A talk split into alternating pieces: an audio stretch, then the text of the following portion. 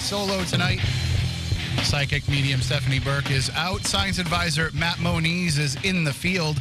He's actually in Rhode Island on an investigation with our friend Andrew Lake, and he's going to be checking into the program a little bit later on to let us know about the investigation that they're on and what it is that they're looking for, the, the claims of activity that are happening, and also a little bit about what's going on on the investigation tonight. So he'll join us coming up in hour number two of the program to talk about that. Uh, but we are here to talk about the paranormal, as we are each and every Saturday night.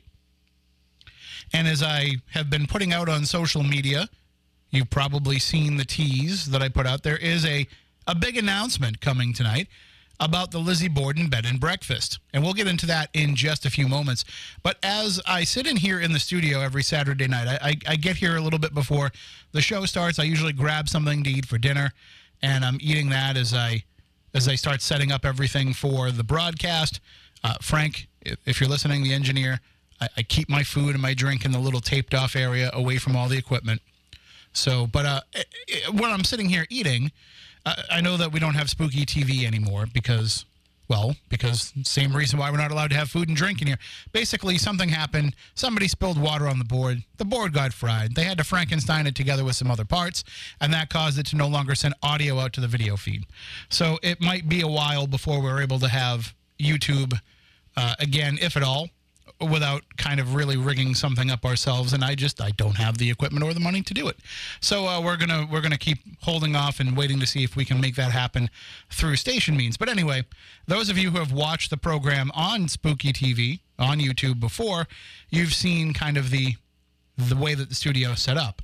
So behind me is the, the dubbing studio window where, you know, we often see a figure going into that studio and sometimes even turning on the uh, motion sensor light, even though there's nobody in there. But anyway, that's where I have to keep my food and drink while I'm eating.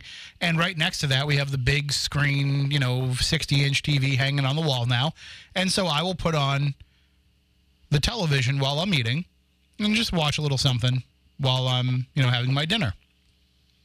And usually I put it on Travel Channel because they've got paranormal programs on on Saturday night.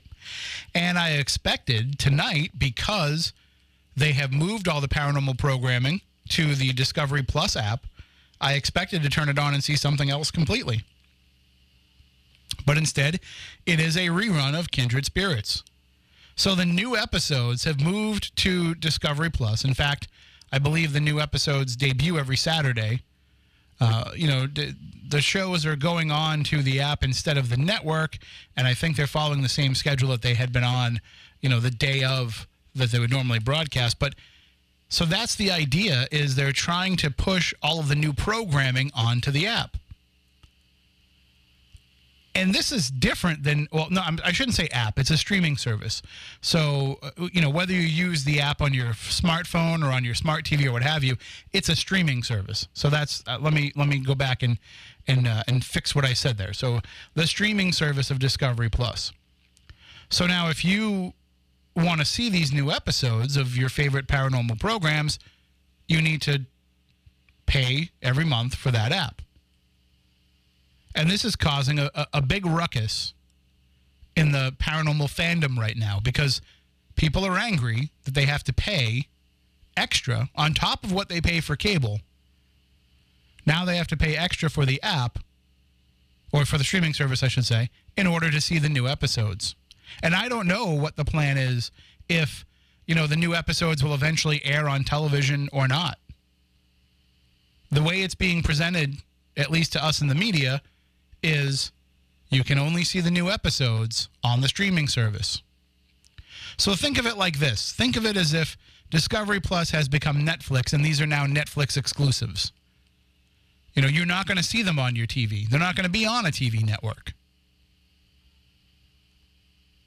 But a lot of people have signed up for cable to see these programs. A lot of people have made sure they got the package that had the right tier so that they could watch these programs. And so now they're all up in arms about the fact that they have to pay an extra, you know, four ninety-nine a month if you want to take it with commercials, six ninety-nine if you want to have it commercial free. Now, full disclosure, I did the free trial, didn't really watch anything, just don't have time, but I signed up for, you know, another month at the six ninety-nine level. And I'm going to go through it, and I'm going to go back and see things that I want to watch and, you know, kind of uh, get the lay of the land of what's on the app. I, I don't know if I'll keep it. I'm going to be filming something soon that will probably air on the app. Or, I'm sorry, the streaming service. I, I got to fix that. So I'll probably get it again when that debuts. But that's because I don't have a lot of time to watch T V anymore. I watch things on streaming services, and I'll cancel one and bring it back if there's something that I want to watch, and, you know, all those tips and tricks that you do to stay ahead of the, you know, paying for something you're not going to use game. So a lot of people are upset, though, not just about the fact that it's gone to the streaming service, and don't blame the people involved in the programs. I've seen people complaining to, you know, Amy and Adam, Jason, Steve, and Tango, all the people who have had, you know, Amy Allen and, and, and Steve DeShavie. I've seen people complaining to all of them about this, like as if they had any say in it. Naturally, if you are on the programs, you want to have everybody be able to see them. But the other side of that is if you're on these programs, you want to make sure that they remain a profitable entity for the network so that the network keeps greenlighting another season of it. So their hands are tied. All they can do is just make sure that they help you be able to see it as easily as you can. And so that's why you've seen, you know, Amy and Adam have been tweeting about the fact that, you know, Verizon customers get a free year of Discovery Plus. And I'm sure there's going to be other deals and things that go on uh, for other people as well. But it is a little bit of a slap in the face. And I don't, I'm not trying to anger anybody at the networks because I have a whole other portion of my career that involves working with, you know, Travel Channel and Discovery Networks and all that. I've I've worked for them on screen and off screen, and I'm not blaming them because somebody has to be the first. Somebody has to take this step because this is where cable television is going. But I can understand why the consumer, the viewer, is upset about the fact that they can't watch a brand new episode of Kindred Spirits tonight if they don't have the Discovery Plus streaming service, but they can turn on Travel Channel and see a rerun of Kindred Spirits. Now, the other part of that is these programs stay on television because people buy advertising. They sell the advertising spots. Will the advertiser stick around if all you're getting is rebroadcasts of older episodes? And does one outweigh the other? Where, you know, you can make enough money off people paying directly for Discovery Plus that you don't really need to worry about the ad revenue on the Discovery networks. That's an interesting thing to keep an eye on. Because if they want to keep the networks going, but they don't make the ad revenue that they make that they want to make, either they're going to start cutting programming, which is a possibility, or the other side of it is they're going to start upping the carriage fees, which is what they charge the cable companies for carrying the networks, which the cable company then turns around and passes on to you. So you keep seeing these these these uh, things that pop up about how, you know, this channel isn't being carried anymore by your cable system. You know, right to your cable system because they're dropping this channel. It's because the cable system doesn't want to pay the increased carriage fees. because they realize eventually they're going to get to a point where they can't sustain passing on that buck to the customer. And if you've got Comcast, which I know a lot of people listening in the New Bedford area, it's the only option you have. Although I think you can get DirecTV, but you can't get Fios. If you have Comcast now, Comcast has put a data cap on the amount of data you can use on your residential package now. And I keep seeing all kinds of people, you know, people with... people that are young and, you know, might stream a lot of video game stuff and, and, and are constantly on the computer, but also older people who probably don't use the Wi-Fi as much. I've seen people across the spectrum complaining about the fact that they are getting notices that they have gone over their data caps. Now, I run a nightly program from my house.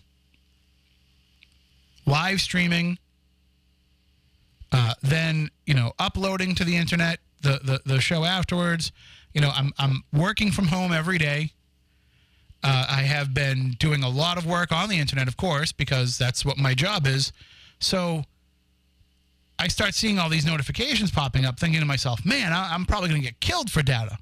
And so I open up my data usage, and I've I've been at a pretty steady amount of data consumption for the past year, but it's nowhere near what my cap is. So I'm in a good spot, even with all the stuff that I do. But if you've got four or five people in your house, you're going to hit that cap pretty soon. So now you're going to say, oh, and also everything that I love to watch on Discovery Networks, including all my favorite paranormal shows on Travel Channel, now I have to stream all that. Well, that's going to up your data fees.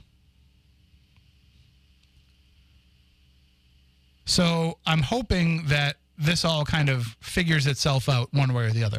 And I'll take your calls, five oh eight, nine nine six, oh five hundred, about what you think about that. You're getting what you always wanted, paranormal T V fans. You're getting the opportunity to open up a streaming service, open up an app on your phone or on your mobile device, and be able to watch any one of your favorite paranormal shows ever. I know they don't have everything up there, but I'm sure eventually they will. So you get the opportunity now to say, I want to go back and watch this. I want to go back and watch that. And you don't have to go and look for it on YouTube or Vimeo or Dailymotion or any of those sites. You know, you can watch every episode of Ghost Adventures ever. You can watch every episode of Ghost Nation or Kindred Spirits or all these other paranormal programs that you like. They're all right there. They don't have Ghost Stalkers yet, but I'm hoping that they fix that. You know, all of the programs that you want to see are there. But now the inverse of that is that's the only place you're going to be able to see the new episodes. So it's a it, it's a catch twenty-two in a lot of ways. But again, I think that if you are Discovery Networks, you probably figured out all of these things ahead of the launch and said, you know, we have to weigh which, you know, what, what things are going to hurt us and what things are going to help us going forward. And I do think that this is the nature and the future of how cable television will be. You know, H B O Max has been a moderate success now. I know it was iffy. It was a little touch and go at first, but especially now that they're debuting, you know, f- brand new in the theaters movies on H B O Max, that's going to help. You'll probably see that happen at some point with some of the other streaming services. Uh, I have, you know, C B S All Access because I've been really enjoying The Stand, and they seem to do a good job of, of creating original content that people want to see. Peacock's got a great back, you know, uh, back catalog. I, I don't really get into a lot of the newer stuff that they have, but they'll start moving network programming over to there as well. It'd be a lot easier if, you know, here in Massachusetts, our our United States Senator Ed Markey, for years, when he was a congressman, he he fought for the elimination of these carriages in cable television.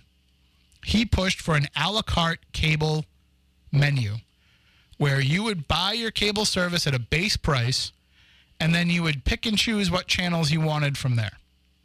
You could have, you know, a minimum number. You could have the full slate, but you would pick and choose. Just the next time that you're playing around with your cable, go through all the channels and think about how little you use so many of those. You've got channels and languages that you don't even listen, that you don't even speak. You've got standard definition and high definition versions of every channel. You've got multiple iterations of the same type of genre. And you've got thousands of channels altogether. You'll never watch thousands of channels. And I'm not even bringing into the fact that there's, uh, you know, I don't know how many there is, but it's got to be around one hundred music channels. And I don't mean M T V music video type channels. I mean the music choice channels that just play music. Like in two thousand twenty-one, who's doing that? Who's putting on a T V channel and saying, I want to listen to some eighties music, so I'm going to put my T V on the, the eighties music choice channel?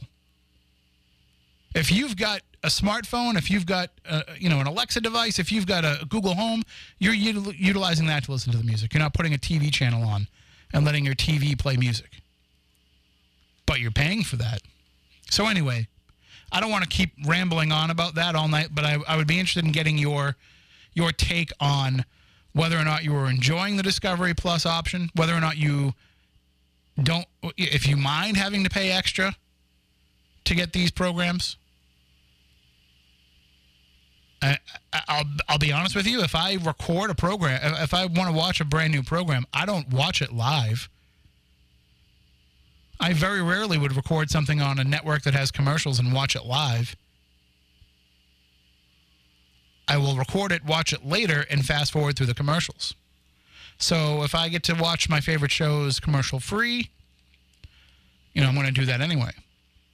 But anyway, you can call in with your thoughts on that. Again, five oh eight, nine nine six, oh five hundred. So let's get into what people are tuning in for tonight, because I did tease that there is a major announcement regarding the Lizzie Borden house, the Lizzie Borden Bed and Breakfast in Fall River. And let me start off by saying that the big news is not that it's for sale, because that news is old now at this point.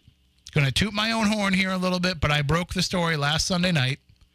Uh, I just happened to see Suzanne, the realtor, put a little tease up on her Facebook page, and I f- don't even remember what it was that, that made me open up Facebook at that moment, but I happened to see the tease, and I was like, oh, oh, this is something that we need to get out there to people. And so I reached out to her. She gave me some information. I was able to get the story up there. And then the next day when the real estate listing, you know, everybody's carrying the story once the real estate listing hit, but, you know, W B S M had the scoop. Got to push, got to, got to get the plugs where we can, you know, got to get the credit where we can. And uh, by the way, thank you to Tim Banal, if you're listening, uh, the Coast to Coast A M reporter and, and webmaster, for citing the W B S M story when he put it up on the Coast to Coast A M site. Nobody else did that. But anyway, this, the story broke Sunday night. The Lizzie Borden Bed and Breakfast, ninety-two second Street, that's the historical address. But the house where the murders took place, where so many people here on the South Coast have probably driven by it, have gone in, taken a tour, maybe have uh, done a paranormal investigation there, perhaps been to some of the, the recreations that they do, or or maybe even, you know, spent the night. That house is now for sale. In addition to Maplecroft, the home that Lizzie lived in after she was acquitted of the murders of her father and stepmother, that home went on the market back in August. Now, both buildings are owned by the same person. Donald Woods is the owner. There's a corporation involved, uh, you know, an L L C that owns Maplecroft. I don't, I don't know exactly the specifics of, you know, how it's set up for the for the bed and breakfast. Who owns that? If it's him outright, or if it's a if it's another L L C, I would assume it's an L L C, because, you know, it's a business and there's the opportunity that people could, you know, be injured there or what have you, or, you know, you want to protect the assets and, and keep it. You know how it works. Anyway, but it's Donald that's behind both. And he wants to retire. He purchased Maplecroft because it was for sale, and I know that it was something that they had been looking at for a long time, but the amount of money and time and effort that would go into res- uh, restoring it from the condition that it was in, you know, I could imagine, you know, when you're trying to run a business already, you don't have the time to, to dedicate to that. But so it ended up being sold, Maplecroft was, to a woman from Texas. And she put her heart and soul into trying to build that place up, and she wanted to turn it into a bed and breakfast, just like the murder house is. Now, being an outsider, she hit every brick wall that she possibly could. I don't think I'm talking out of school here anymore to say the city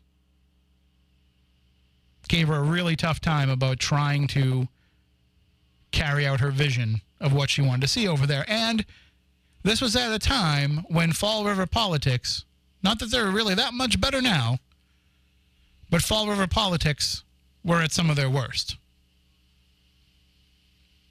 If any of you don't know what Fall River politics have been like for the last few years, there's a new, well, it's a it's an old documentary that came out on Quibi last year, but Quibi doesn't exist anymore, so it's now moved over to Roku.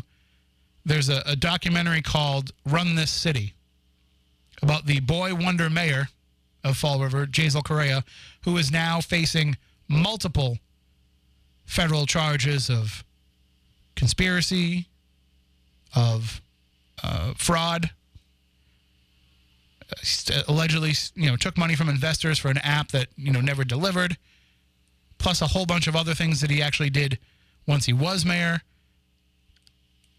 Uh, you just have to see the documentary to, to, to get the breadth of it. Now, his trial starts February twenty-second, so that's probably going to be in the news a lot more uh, in about a month or so, but you can see the documentary online now. And that'll give you an idea, a little bit of, you know, what politics are like in Fall River. So that's why Christie was having trouble. And so she put the house up for sale, and, you know, the owner of the bed and breakfast bought it because they wanted to do the same thing and figured they'd be able to do the same thing. And they continued the renovations. And now it's to the point where it's pretty much fully restored. And for eight hundred ninety thousand dollars, you can buy Maplecroft as is, fully furnished, ready to go. You'll have to, you know, work out any business plan ideas you have with the city. But if you wanted to buy it and live in it, it can be yours right now. Suzanne's listening. She's probably, you know, ready to, to make a deal with you if you want to buy it right now.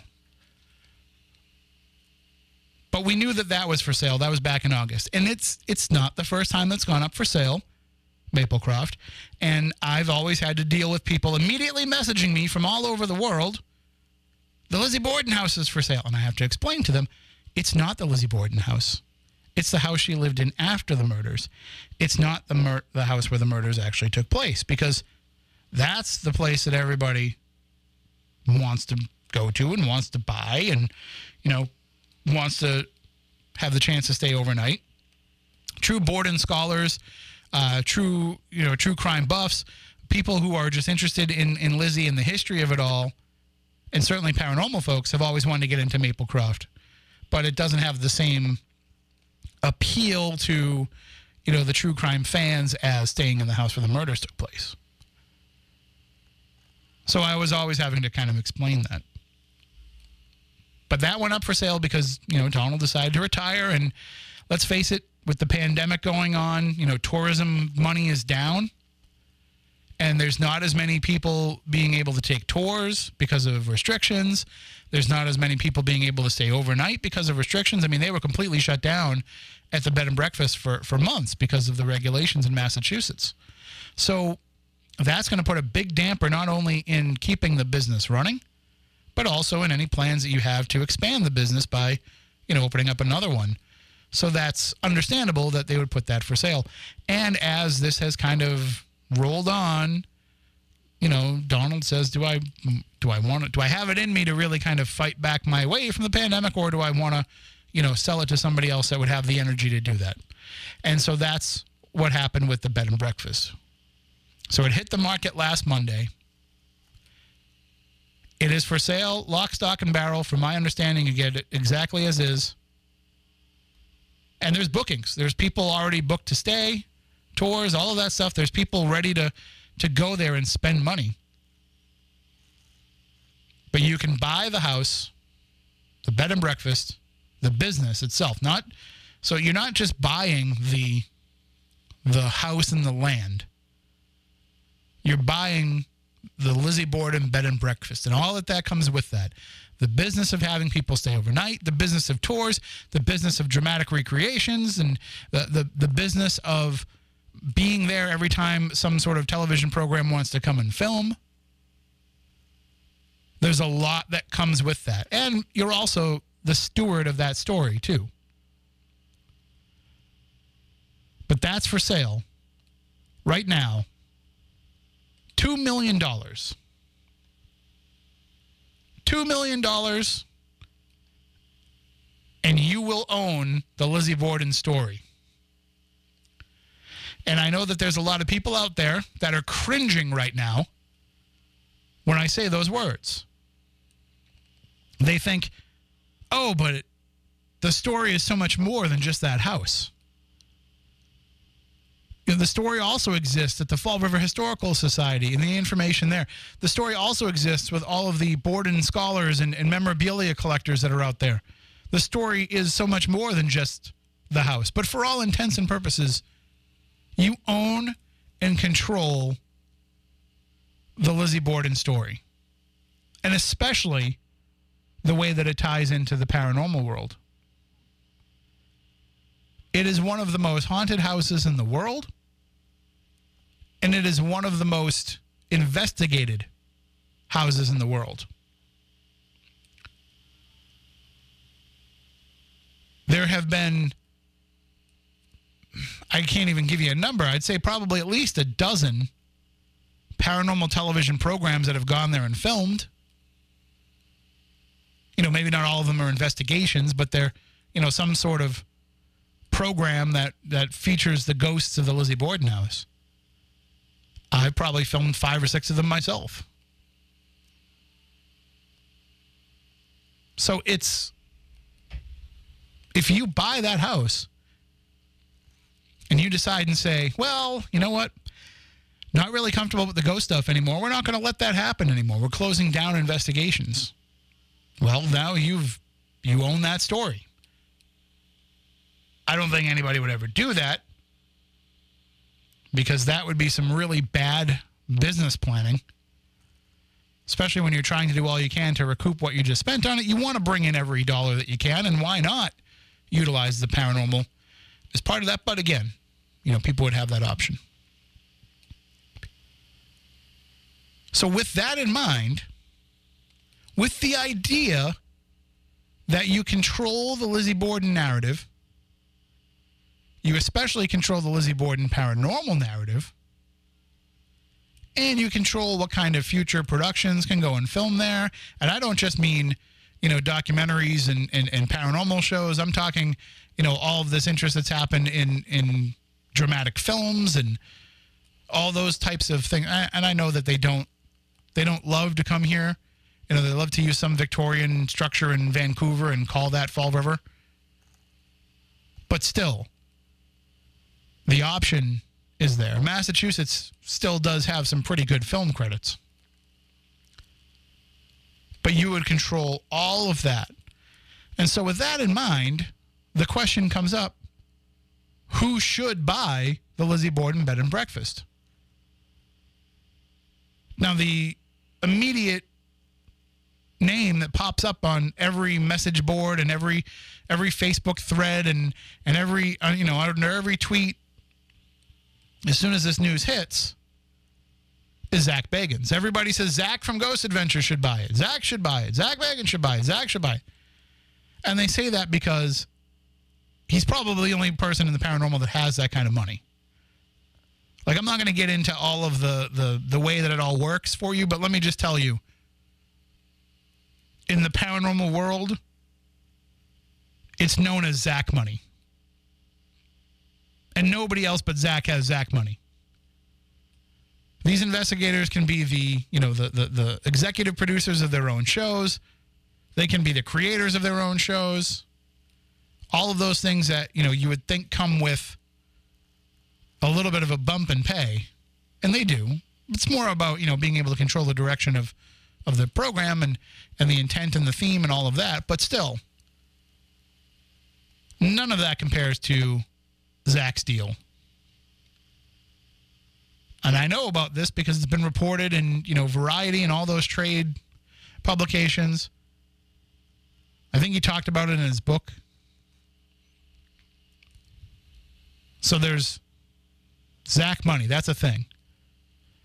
And that's why he's able to buy, you know, the Demon House. And that's why he's able to open up his his museum and, and all that. And, and listen, I'm, this is not a personal slight against Zach. But I just don't think he'd be the right fit to buy the Lizzie Borden Bed and Breakfast. Because I don't think it would continue to have the same connection that it has to all the different interests that go there and visit, or all the different interested parties for, for the different reasons that they visit. So let's just take him off the table. Well, now you're left with a bunch of people that would love to own it, but don't have the money. And I know that you think on the surface, hey, let's get a bunch of paranormal investigators together and we'll all pool our money together and we'll all buy it. And that sounds great. Except for one thing. It'll never work. It will never work for a bunch of people to all own a small piece of that business. It's not something where you can, you know, sell shares in the Lizzie Borden ownership.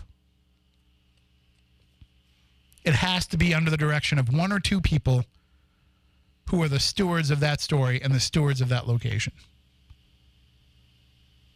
Can you just imagine what kind of arguments there would be if there were multiple people? And, by the way, why do you think a bunch of paranormal people would want to buy it anyway? Do you think they want to buy it so that they can let a bunch of other paranormal people come in and investigate it all the time? Or do they want to buy it so that they can control the narrative themselves? So that's not a good option either. If you think about it, there's really only one person that it makes sense for them to own the Lizzie Borden Bed and Breakfast. And it's the person who has been most associated with that location, probably the most associated person with that location, not named Borden. And that, of course, is Leanne Wilbur. She is the manager. She has been there since Donald and, and her teamed up in two thousand four to purchase the house. They have turned it into, and really, you know, this is no slight against Donald, but Leanne has been the person that's been there. And she's the one that's helped turn it into what it's become. She's put her blood, sweat, and tears, and a lot of that probably literally, into keeping that place going and building it up from a curiosity, which no offense to, to Martha and to, the, to everybody that was working there before, but it went from a quirky kind of historical and paranormal curiosity to being this dominant paranormal and historical location in the almost seventeen years that they've been there. So it just makes natural sense that she should be the best person to take that place into the future.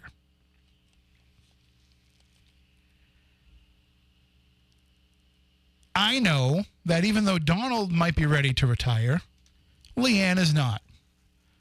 Leanne is not anywhere near ready to not be part of that home and to not be there every day and to not be giving herself to it one hundred percent. So after the story broke last week, you know, I, I didn't reach out to her. I didn't reach out to her when, when Maplecroft was being sold. Uh, I talked to Suzanne, the realtor, because I know how hard it's, it is for Leanne.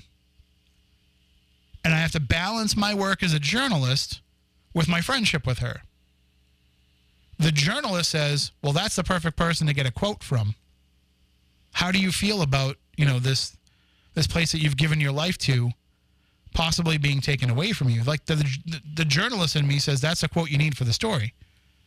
But the friend in me says, I don't want to exploit my friend like that. And if I can get around the story without needing that quote, I'm going to do so. So I didn't speak to her before we ran the story, but she called me the other night and she told me, and I was so glad to hear it, she wants to own the Lizzie Borden Bed and Breakfast. However, she doesn't have Zach money. I don't have Zach money. I don't know anybody else besides Zach that does, but she wants to own it. She has a better inside track to own it than a lot of other people do because she is a partner in it. She does have a a, uh, a, a percentage in the ownership of the location that she's built up in equity over her years there. So there is a percentage that she does get to kind of take off the price, so to speak. And she does have some irons in the fire to be able to make sure that she can make it happen if she can raise enough capital. She doesn't have to raise the entire two million dollars, but she needs to raise a significant portion of that. So what does all this mean? Where is all this going? Well, we've had conversations this week, and I'm helping her out with a new campaign. We're looking to all of you out there who are fans of the paranormal, who are fans of the Lizzie Borden story, who are true crime fans, people who have stayed in the house, visited the house, toured the house, people who have never been there but always wanted to and now are afraid that somebody might come in and buy it and they won't have their chance to. People who just want to see a small business continue in this pandemic that's going on. Everybody that would have even the slightest interest in supporting the Lizzie Borden, Bre- Lizzie Borden Bed and Breakfast going forward. We're calling on all of you to help out with this. Now, I'm theoretically not supposed to push crowdfunding campaigns on the air. But right now, there's N F L football going on on W B S M, so we're not going out over the air. Right now, we're on the stream. We're on Midnight F M. We're also on the W B S M stream. But I'm putting this under the, the, the, the title of that we're trying to save a small business. So we are going to be starting a crowdfunding campaign to help Leanne raise the money that she needs to get the ball rolling in purchasing the Lizzie Borden Bed and Breakfast. She would then be the owner. She would be the person who is the steward of that story continuously, the same way she really has been for the past, you know, seventeen years. And she would be the one to take it into the future. It just makes sense. Anybody out there that knows anything about the Lizzie Borden Bed and Breakfast, you know that this just makes sense.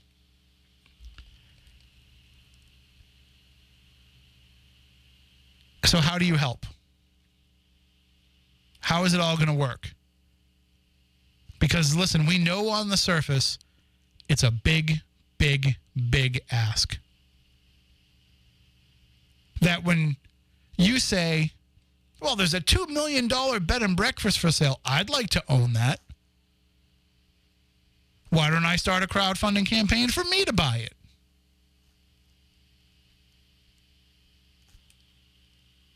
And this wouldn't work if it was anybody else but Leanne.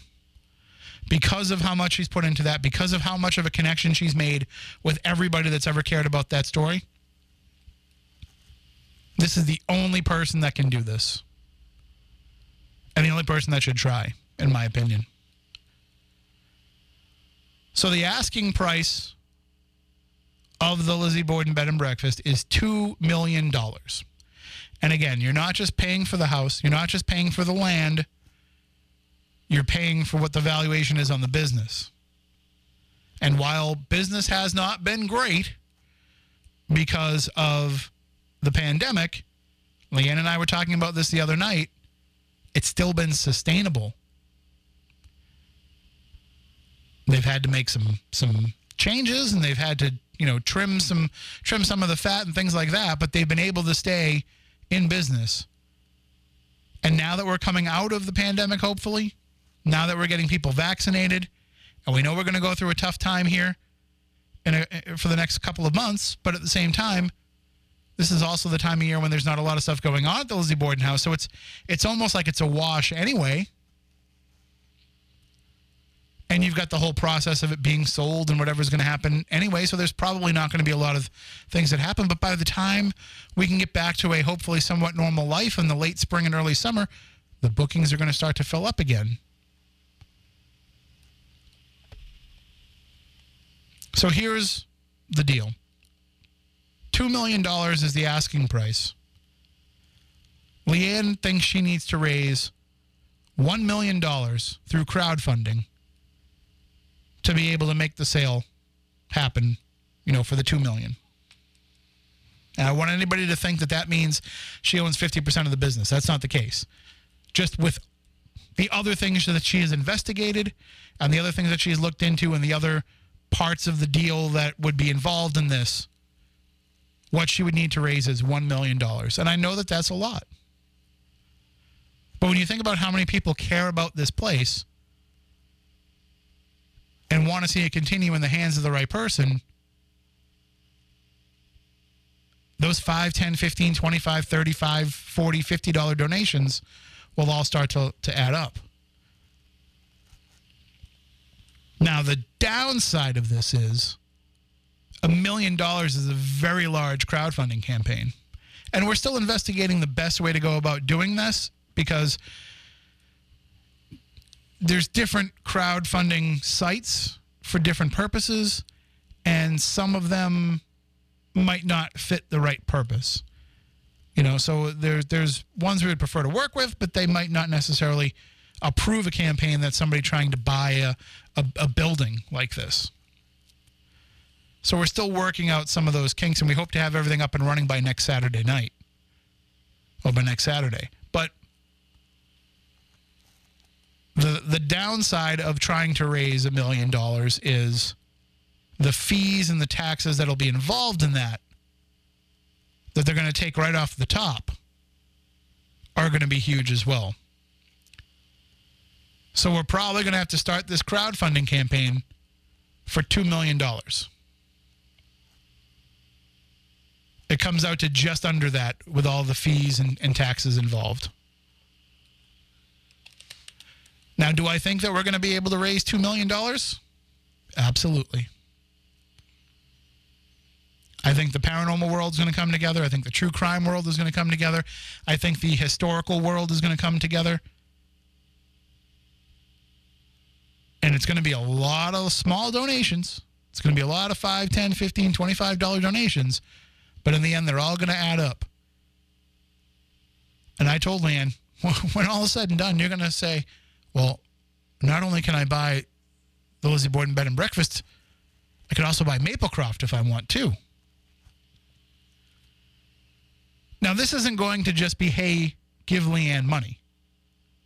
She's going to work some perks into this. We've been talking about what some of these perks can be. But I want to make sure that people understand that she's not just putting her hand out and saying, hey, help me buy this house. There's some promises involved in this that she will intend to keep. And also, we're going to work to set up something that is a recurring thing through Patreon that people can keep donating and get something in return, so that even if you can never make it to the Lizzie Borden Bed and Breakfast, there'll be some virtual events, some some virtual things that you can be a part of to help keep it going and to make sure that it stays a healthy, thriving business, but that also you get some access even if you can't ever come and spend the night. So we'll have more details as it all comes together, but I just wanted to, to make sure that we could put it out there tonight that this is our plan. And when I say us, I mean the paranormal world. This is what we have to come together and do if we want to be able to continue to have access to the Lizzie Borden house.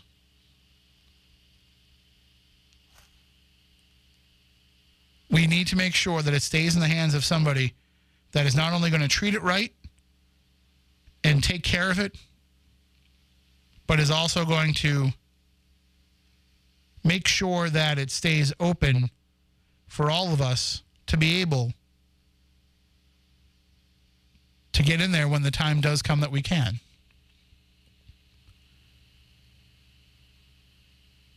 It's too important to lose.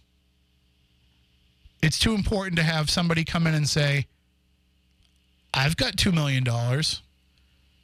I've always wanted to own it. I'm just going to buy it and live there, and nobody can come in anymore. Or somebody that will come in and turn it into a, a paranormal playground, but then it will lose its integrity.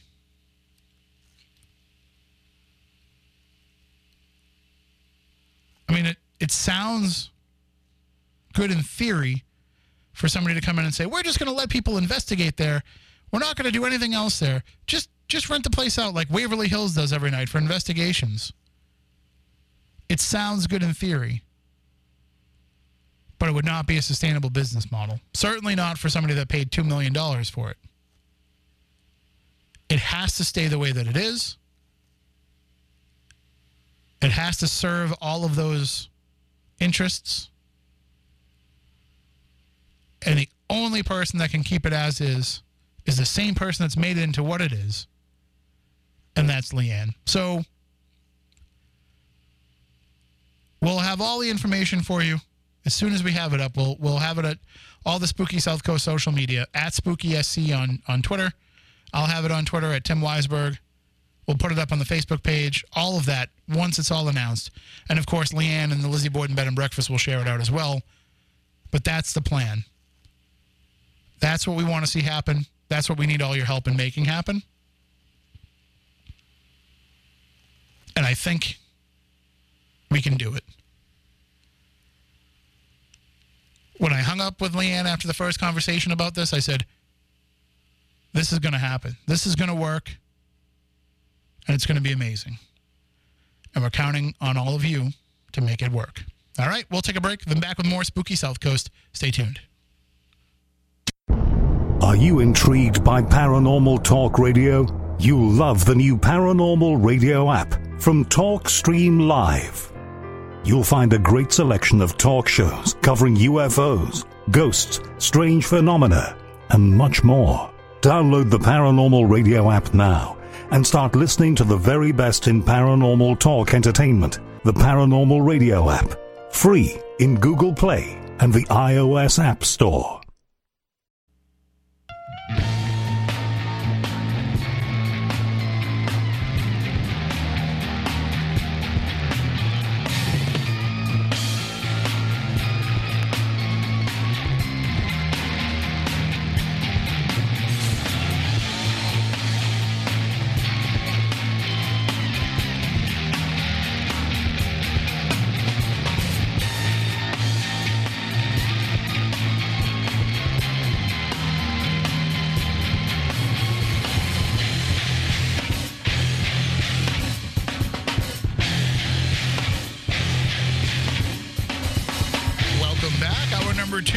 Spooky South Coast. Tim Weisberg here, flying solo, but uh, we do have science advisor Matt Moniz out in the field tonight. He is working on an investigation with Andrew Lake, and uh, we're actually going to bring him on the line right now. Good evening, Matt. Is this you? Yes, it is me. And how, how are things going tonight? How are you? All right. Uh, it was a pretty interesting place. Uh, house of new construction. Family bought the house in November, but the activity has gotten to a point that it's aggravated both the kids as well as the homeowner, and now they're actually just selling it rather than having to deal with it. Uh, I brought uh, Kelly with me, and uh, we also had, uh, we'll call it an interesting experience with uh, somebody telling Kelly to, what was it, move? Yes, very clearly they said move behind me. Wow. So you said that this family moved in in November, November of twenty twenty? Correct. So they, they've only been there a couple of months? Correct. And they're already ready to move out. This is this is like a, an Amityville situation. Uh, not to that type of Hollywood-esque, but yeah, the, what the, we'll call the nail in the coffin was the homeowner, the father, Uh, basically being uh, physically lunged at while he was sitting on the couch watching T V by a dark figure. He's like, this thing's bothering my kids, bothering my wife, now it's bothering me. I'm getting us out of here. So the, the, the, the how many kids are there? What what ages are they? Three, what what range? Three. Their ages are from like... Um, Three to seven. Oh, so they're all young Two children. Boys, one girl. Yeah, so you've got to you got to think in that situation. You know, are you are you putting your young kids in danger being around something like that? Yeah, the kids don't want to go upstairs unless there's somebody with them. The the family dog cowers underneath the table, you know, and barks at the walls, and you know, not like a dog that they've had for like a decade and a half that's normally happy-go-lucky, but becomes happy-go-lucky once they take them out of the house. So when you went there tonight, you know, aside from, from Kelly's experience, was there was there anything else happening that you could that you could verify that there was something, you know, something there present with you? Well, I could definitely hear other things moving around in the house where we'd be downstairs, we'd hear stuff upstairs. We'd be upstairs and hear stuff upstairs with us. Now, Andy and I both heard this thing say to Kelly, move. And the look on Kelly's face when she got up and moved was priceless. Well, so now, you know, this isn't a case where a family thinks that there might be a haunting and they're looking for you to prove to them that there is. This is them knowing that something's going on. Uh, so to, to that end, what were they hoping that you would be able to accomplish uh, in the investigation? Or was it really more than just, you know, to have somebody else kind of verify what they've been going through? Yeah, it was more for verification. They've already had a realtor to come in, take pictures of the house because they've done some work in it. And it's back on the market. They're living in the um, in one of the in-laws' places now, and they're not going back. Wow. So, I mean, that's – and correct me if I'm wrong. So this is Rhode Island, right? We don't, correct. We, we don't have to say the town. But so and is Rhode Island a disclosure state for, you know, having having haunting activity? Do they have to disclose that to the to the next buyer? Uh, I don't believe Rhode Island does. I know Massachusetts. Does. I know, in, I think in Massachusetts, they only have to tell you if you ask. They don't have to offer right. the information. But right. if, so I don't know why anybody that, you know, it, it's it's twenty twenty-one. Anybody that is worried about buying a haunted property, just ask. Because chances are they probably have to tell you in your state. And, and you know, they'll, they'll, they'll tell you one way or the other anyway. So... But, in, in, you know, the people that listen to this program, though, they're asking because they want it to be haunted. So they're like, yeah, give me that one. Now, well, I tell you right now, the house isn't old. I would say it was built in the nineties. And I can give you the town. The town is Coventry, Rhode Island. Okay. So... But as we always say, you know, it's not necessarily the house, it's it's the land that it's built on. Do they know anything about what might have been there in the past before before this home was built? It's built on old farmland. Well, Coventry's old farmland anyway. Mm-hmm. But, yeah, it's just a, your typical uh, average, you know, blue-collar working, uh, you know, residential area that they built houses, two-story cape type of uh, design. That's also what Andy said, things in the area. Yeah. Yeah, plenty of activity in the area that he knows of. Uh, right around the corner from a haunted uh, house that Andy had lived in. So he knows the area definitely has activity. Wow. Well, I mean, yeah, I mean, and that makes sense, too. If it was all kind of, it could have all been one big farm and, you know, all kind of dealing with the same activity. Now, with with this being on the market and the family not being there, you know, in the time between them having moved out, and, and hopefully it's a quick sale for them, but especially the way the housing market is, it probably will be. But are, do you have plans to go back again in the time between now yeah, and when it's sold? We do have open invitation, yeah. So, I mean, here's a chance to kind of continue on and do a, a little case study until the time comes uh, when when it changes hands. And, and who knows, maybe the new owners will want you to continue on with the, with the work, too. Well, we'll leave, we'll leave our contact info. Spe- speaking of case studies, I have to ask you while I have you.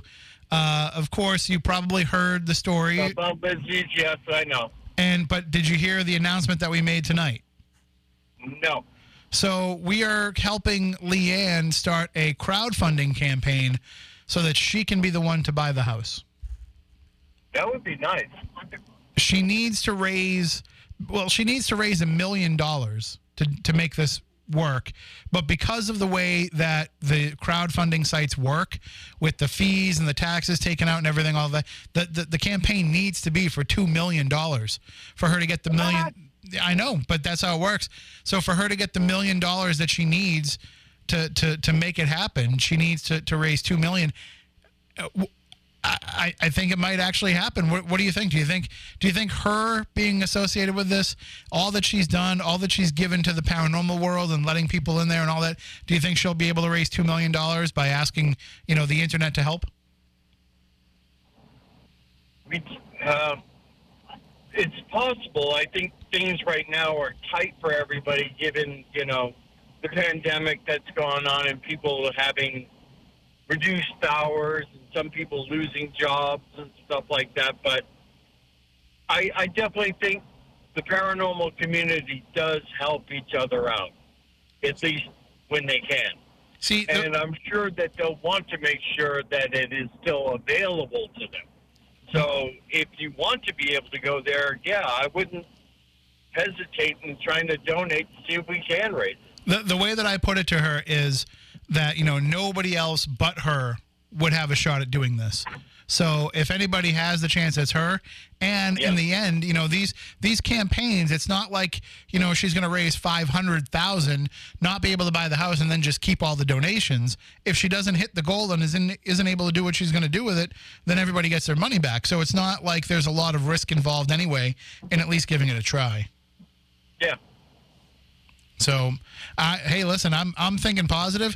I told her she's going to raise enough money that she's going to say, gee, now with all this money that I raised, do I buy the bed and breakfast and Maplecroft? So that's that's the way I'm thinking. Now, what about Maplecroft? That's still on the market. So okay. She might be able to do a, you know, buy one, get one deal for the, you know, buy one, get one at uh, at eighty percent of the regular price or something. There you go. But yeah, no, that's, I mean, if if it works out and and if she is able to raise that much money and she is able to, to purchase both, I mean, just imagine, you know, there was a lot of hang-ups in what they were trying to do at Maplecroft, but they'll be able to get past a lot of those hang-ups, I think, you know, with her name on, on the deed because of what she has meant to the Fall River community over the years and, and keeping that place going and the tourism that, that the Lizzie Borden legacy brings in. Yeah. That house brings in a lot of tourism. There's no doubt about that. Yep, and uh, the best part about it is when they go there, you know, they, they can't they can't eat dinner there. Uh, you know, they can't, yeah. they can't, um, you know, the, the, they, they need, a lot of times they need things. So when they come into Fall River, they might be going there to stay or to tour, but they're spending money in all the other places. They're going out to restaurants. They're buying stuff at the stores. You know, they're, they're getting not only souvenirs from the, from the gift shop there, but they're buying other Fall River. They're going to Battleship Cove. You know, they're seeing the whole area and not just visiting the house. So it's absolutely oh, yeah. a, a key part of their, of their tourism industry. What about all of the outlet mills that are there? Yeah, absolutely. I mean, there's uh, there's there's probably a lot that can be done with a good partnership with the city now that, you know, some of the political B S in the city is hopefully clearing up a little bit. You know, they, they could have a really good partnership going forward, but that's not going to happen if some outsider comes in and buys it because they want to add it to their collection of, you know, cool things that they own. Right. Now, here's a question for you. If we can get access to this house on a Friday night, would you consider going? Uh, I I'm kind of busy on Friday nights because I'm I'm I'm on the air Monday through Saturday. Okay. But if uh, but if I can make it happen, I will I will definitely I would definitely love to go along. Well, let's see if we can find a Sunday. Yeah, I mean we'll we'll figure something out. And right. uh, just just a heads up to you while I have you, no no show next week. All right. So the thing I was going to do this weekend got shifted to next weekend, so I will uh, I'll be I'll be filming. All righty. All right. Well, you guys uh, have a safe ride home, and thanks for checking in. Thank you, Jim. Have a good night, Sam. You too. Take it easy. Hey, and and uh, you know, don't don't take it personally when ghosts yell at you. You get used to it. Will do. All right. Thank you, Matt and Kelly, for checking in, and uh, and certainly, yeah, if I can get the chance to get over there and check out uh, that place, I absolutely would love to. I mean, I haven't investigated in forever. I did a couple of live broadcasts for Midnight Society um, in the in the summer and fall. I did a live broadcast from the Oliver House, and I did a live broadcast from the uh, Reverend Keith Parsonage in West Bridgewater. But in both of those instances, you know, I kind of just went in and did the show and didn't really investigate afterwards. So, and we're going to continue doing that with Midnight Society uh, throughout the course of twenty twenty-one. Probably nothing in the wintertime, just because a lot of these places that we would go to, they don't have heat on, uh, or they don't have, you know, heat capabilities, or there's nobody there in the wintertime because of, you know, there's not as much of a tourism time. But I was talking with Leanne, you know, when we were discussing the stuff with Lizzie Borden, we'll probably get over there and, and do an episode. Maybe we can get into Maplecroft and do an episode there as well. Uh, I don't know what their Wi-Fi situation is, but I know that the bed and breakfast has the Wi-Fi situation to be able to do it. So I can tell you the last time that we did a radio show at the Lizzie Borden Bed and Breakfast, it was, oh, maybe two thousand eight or nine, maybe even earlier than that. But it was a recording. We did a recorded podcast-only episode of Spooky South Coast, and we went and set up in the, actually there was there I know there were two different times, because one time we did it in the in the basement, and I remember Faye Musselman was there and she was our guest. But this this first time that I was thinking of, we set up uh you know, that was the night that we were in the basement setting up a camera, and then we heard footsteps upstairs, and it was myself, Moniz, Uh, Chris Balzano, and Jeff Belanger. I don't know if Andy was there, but I know the four of us were definitely there that night. And we heard footsteps on the first floor while we were in the basement, and went running upstairs because we were the only ones there. Leanne had given us the key, and we had locked all the doors, and she had gone for the night and said, you know, she would come back when we were ready to lock up.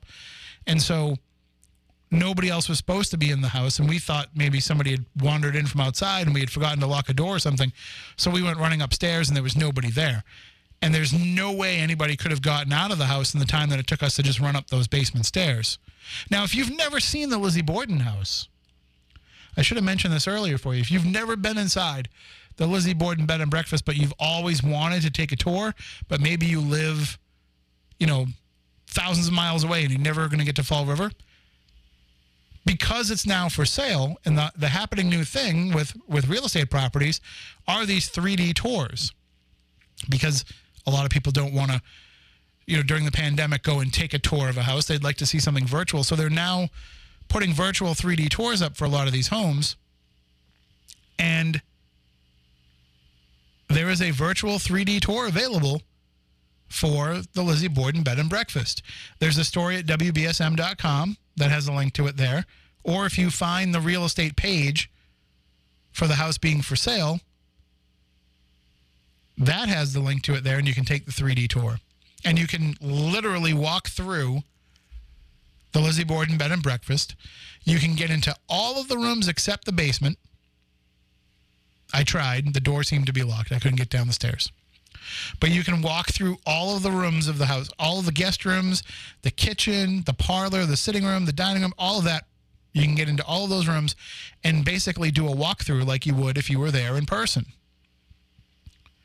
So I highly recommend that if you've never seen it before. But that will give you an idea of the layout so that you'll realize when I say, you know, we ran right upstairs and there's no way anybody could have gotten out, you'll, you'll understand what we mean.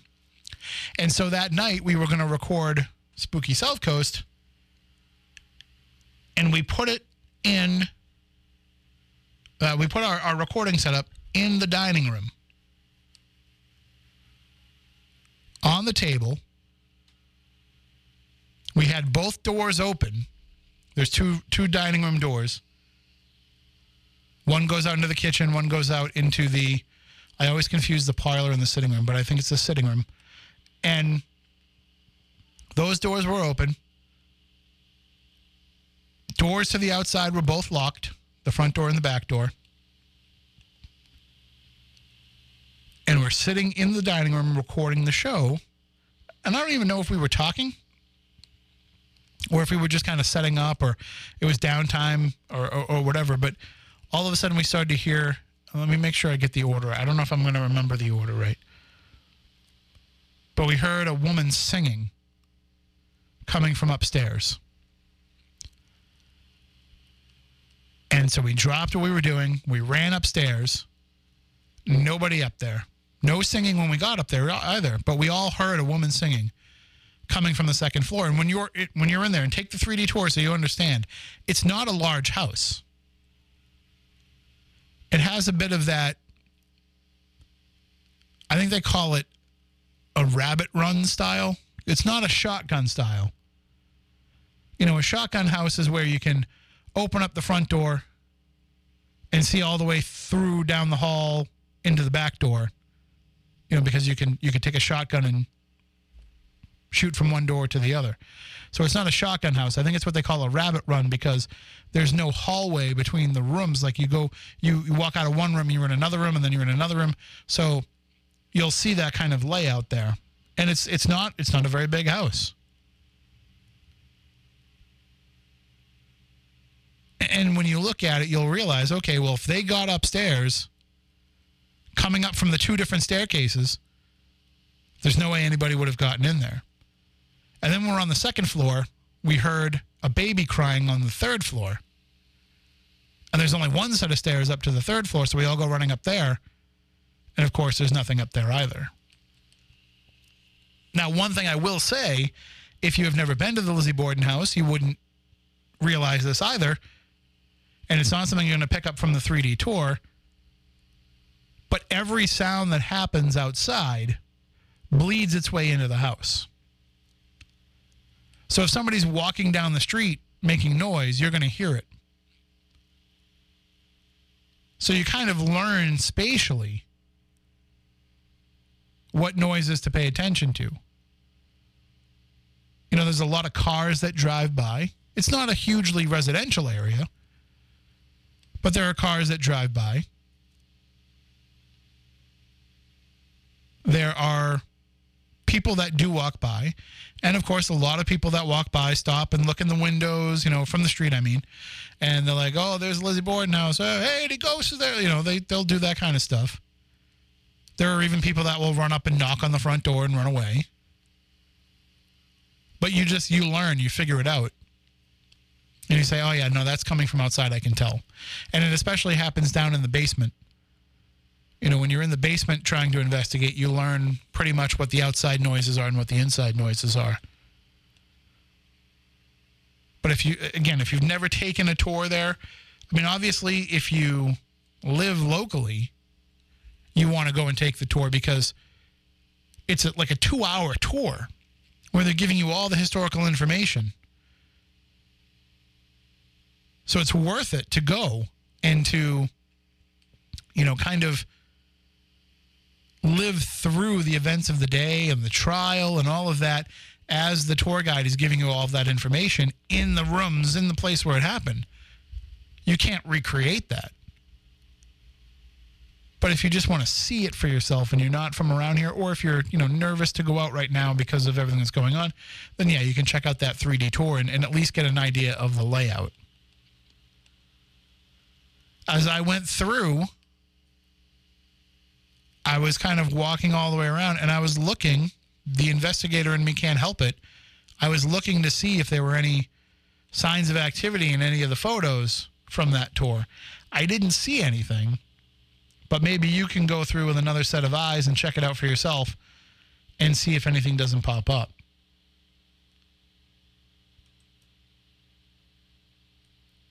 The,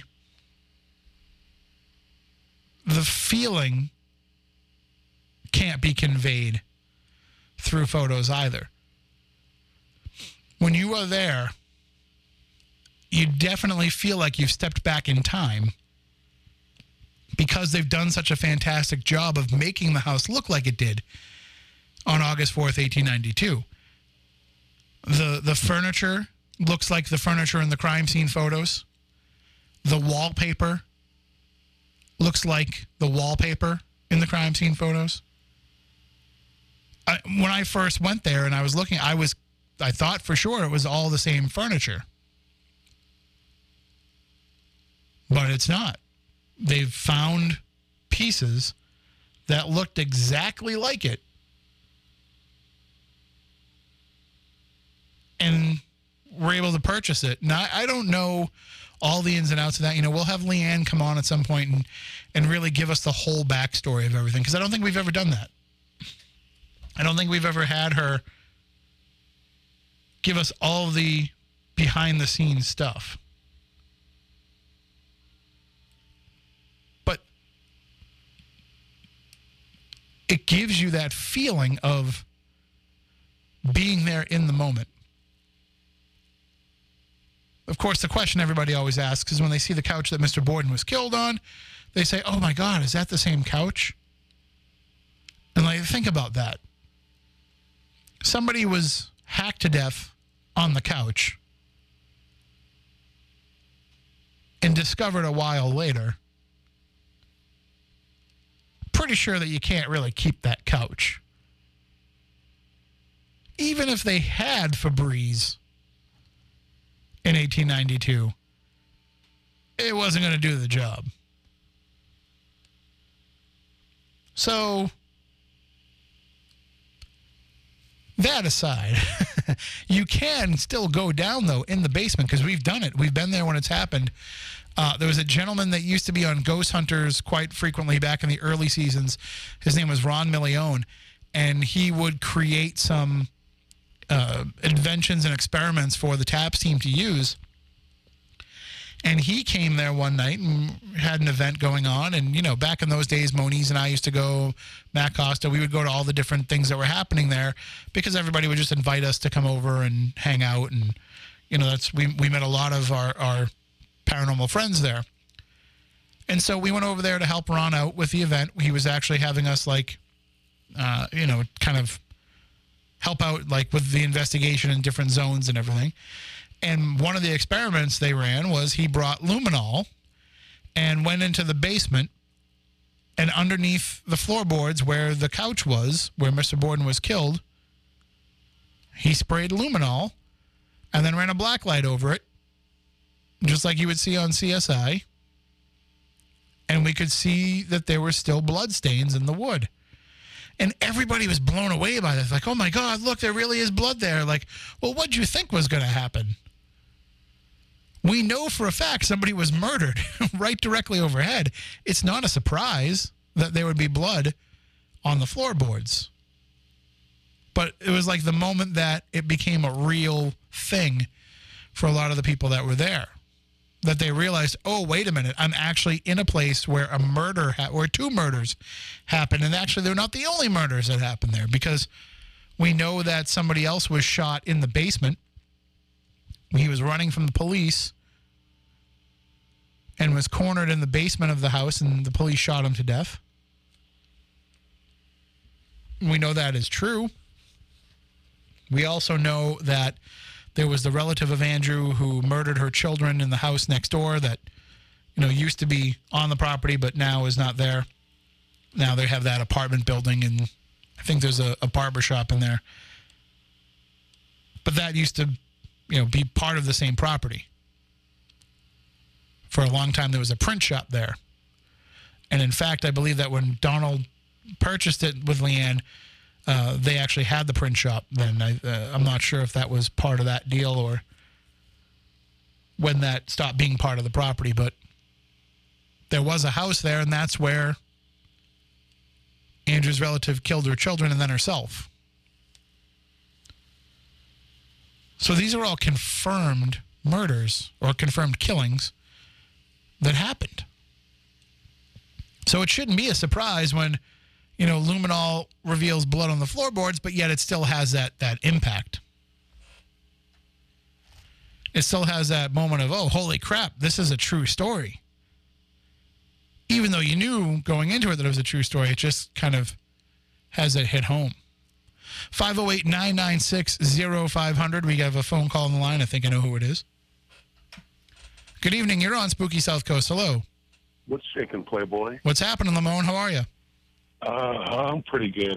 I'm pretty good. Um, you know about uh, Siegfried and Roy, right? Uh, yeah, yeah. I heard about that yesterday. Yeah. Did you ever? Did you know that they um, they they broke a record of the most uh, continuous uh, sellouts that Elvis Presley had, like like nine thousand consecutive sellouts, and they have they had like eleven thousand, something like that. That's a record I don't think anyone will ever beat in, in Las Vegas, you know, consecutive sellouts. Yeah, no, I don't. I don't think anybody would. I don't think. First of all, I don't think anybody would, you know, stick around with that kind of longevity. I mean, they were what thirty, thirty something years. Yeah, exactly, exactly. I'm gonna say like uh, from nineteen eighty-two, or they were before the but in Vegas, and they started doing their thing. I'm gonna say like nineteen eighty-two, eighty-three, something like that. And and it's for me, it's like they they did. gave back to the community. It's like in their in their their, uh, their home. I've got a, a quick video of it on my channel, uh, but it's like a forty second video. But I'm gonna go back there and do a full length video up there uh, probably tomorrow. But what's, what it is is like um, you know, Siegfried and Roy. They their this show's called Beyond Belief, and they would you know like there's a lot of poor people, families and stuff around Las Vegas, all around here. They gave back money and food and. They gave back the, the white tigers or the white tigers they had. You know, they had like little, little stuffed animals that were like forty dollars and give them away. But one of the things I thought, I thought was really the nice thing about them is like they would take and have on, on Halloween, they would open up the little Bavaria. That's the, the, the, the compound that they lived in. And they had, they'd have lines of kids, like hundreds of kids in line around the corner and stuff like that, all around the corner, just to go in there. And they would give them the big giant candy bars. They went and they would stick the uh, tickets, you know, passes for, for you know two two passes for uh, for them to go see the show.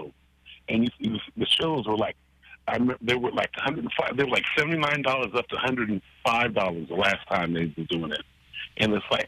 Kids would see that they would be involved and enthralled by the by magic and stuff like that. And they were very flamboyant. But I think that's a good way of putting it, you know. Right, but uh, you know, to be fair, I mean, and this is not to to slight Siegfried Siegfried and Roy in any way, but to be fair, uh, if you look at the way Vegas is now, they were. Sellouts, but at the same time, like a lot of those are, are, are comp tickets, right? Like those are being given away. Or yeah, but but how many? Let's say uh, let's say two hundred. Let's say uh, four hundred kids.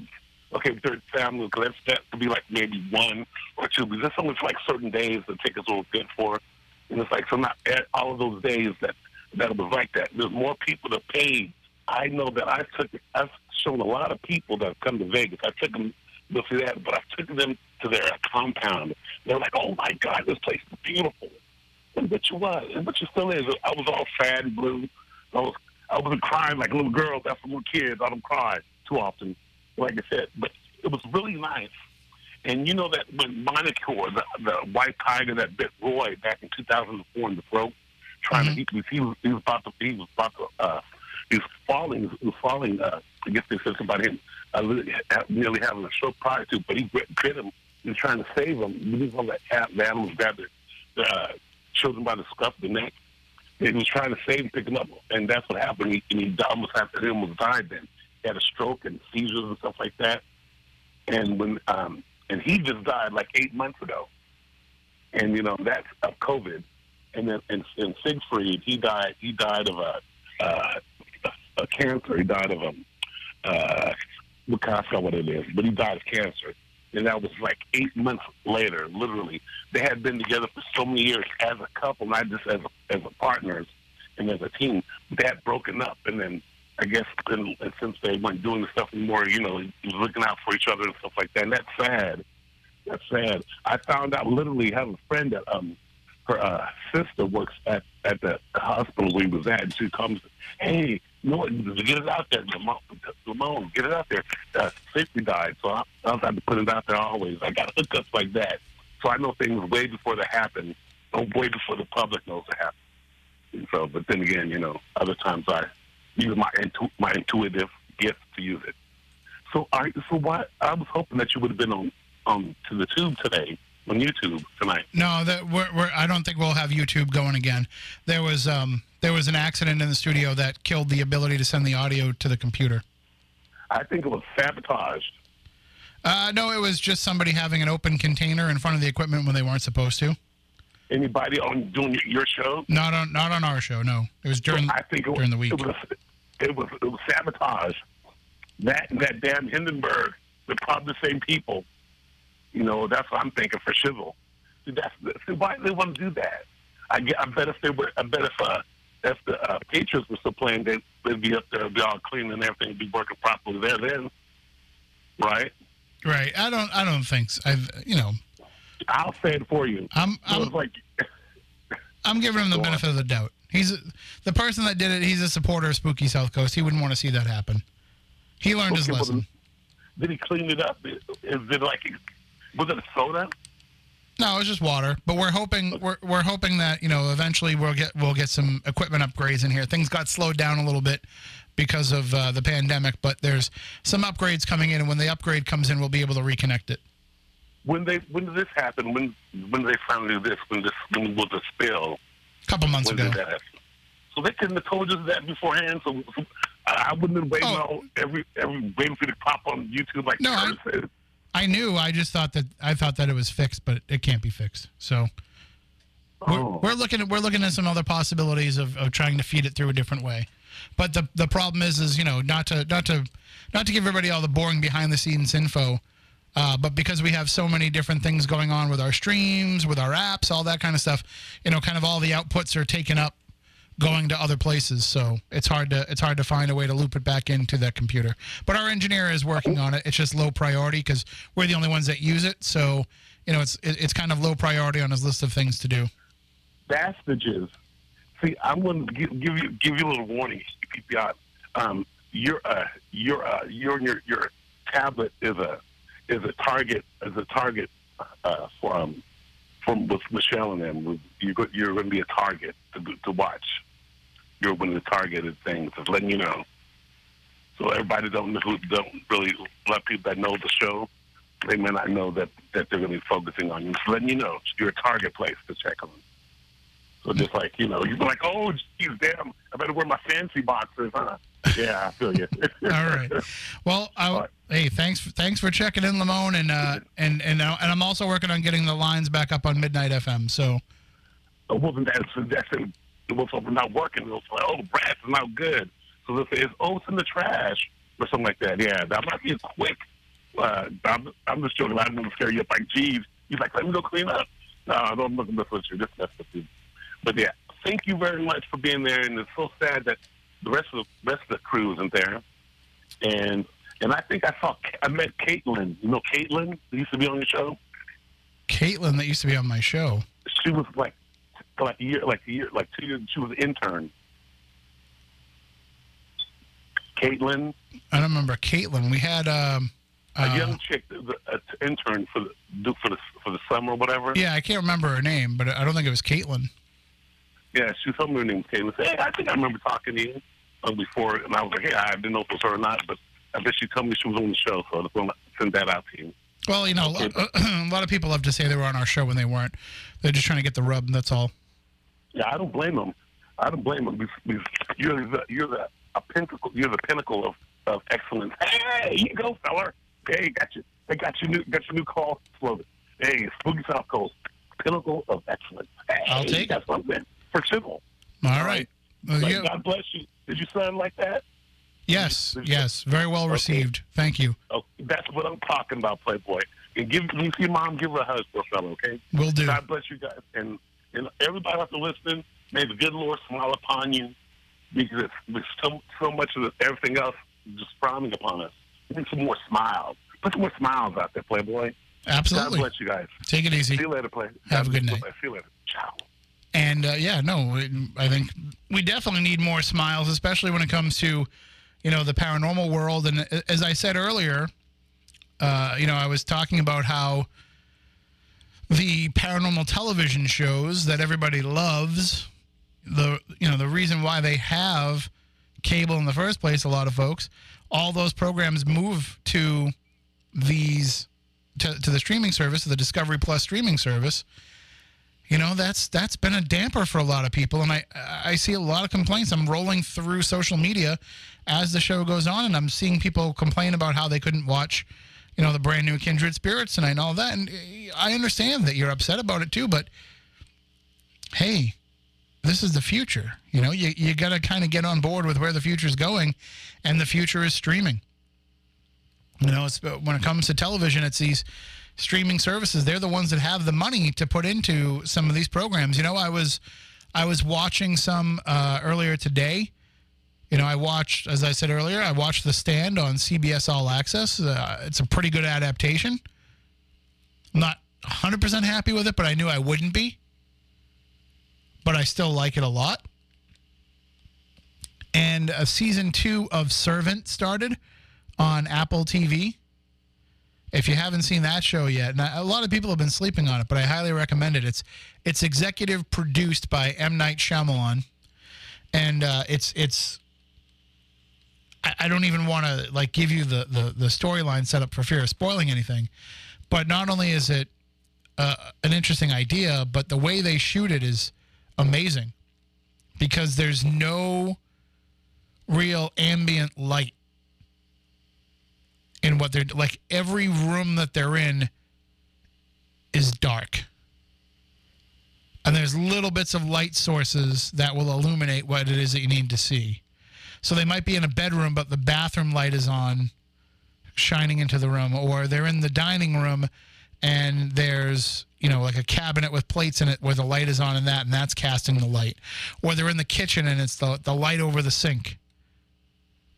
It's very interesting the way that it's shot. And and to me, it seems more like real life. You know, people don't walk through their house with every room being very well lit. So it really works. And then I also checked out uh, WandaVision today on Disney Plus. They've, they've put out the first two episodes of that. And I, when I started watching it, I was enjoying it. I, I, I like the idea of it being a, a fifties sitcom type setup, but I was like, how are they going to keep the Marvel fans into this? But they do. There's definitely a storyline outside of, you know, the sitcom setup that that brings people into it. So Saturdays are kind of like my relaxed day where I, I catch up on some of the T V shows that I missed. But next Saturday, I'll actually be filming a T V show, so we won't be here for Spooky South Coast, and I'll have more information about that for you when I can give it to you, but let's just say there was a program that I appeared on last year that's filming season two, and this one was not about the weather. So, and it'll probably, I would guess, be on Discovery Plus when the time comes. So that, that's something that, you know, by then, by the time that happens, I think people will be more in tune with the idea of this streaming service. And by the way, paranormal people that are upset about this, you're not the only ones going through this. People that love, you know, Food Network programming is going are going through the same thing. People that watch programs on Discovery Channel are going through the same thing. They're pushing all these new programs to that streaming service.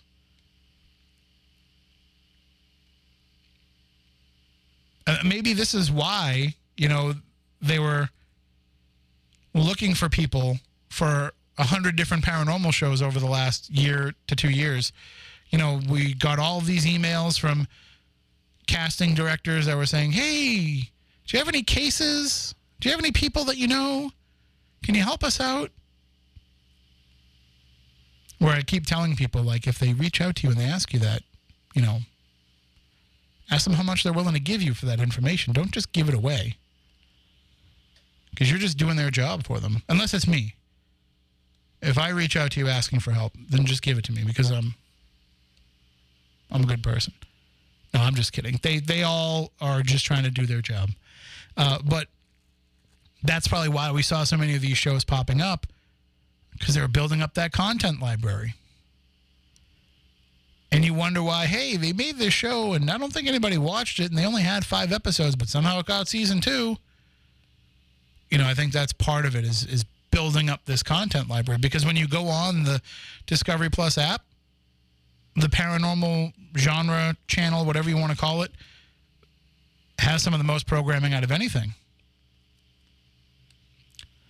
So they knew that you out there would be consumers of it. And they brought in the programming. So you're, I mean, you're, you're getting what you always wanted. You just have to get used to utilizing that system as the way that you get it. But you'll get used to it. And as I said, you know, by next week, I hope to have all the information up about the crowdfunding campaign for Leanne and the Lizzie Borden Bed and Breakfast. Uh, when I have all that information out, I will put it out on my social media. You can follow me at Tim Weisberg. You can follow the show at Spooky S C. That's on Twitter. You can follow us on Facebook, the Spooky South Coast page on Facebook. Also, my page is facebook.com slash the other Tim Weisberg.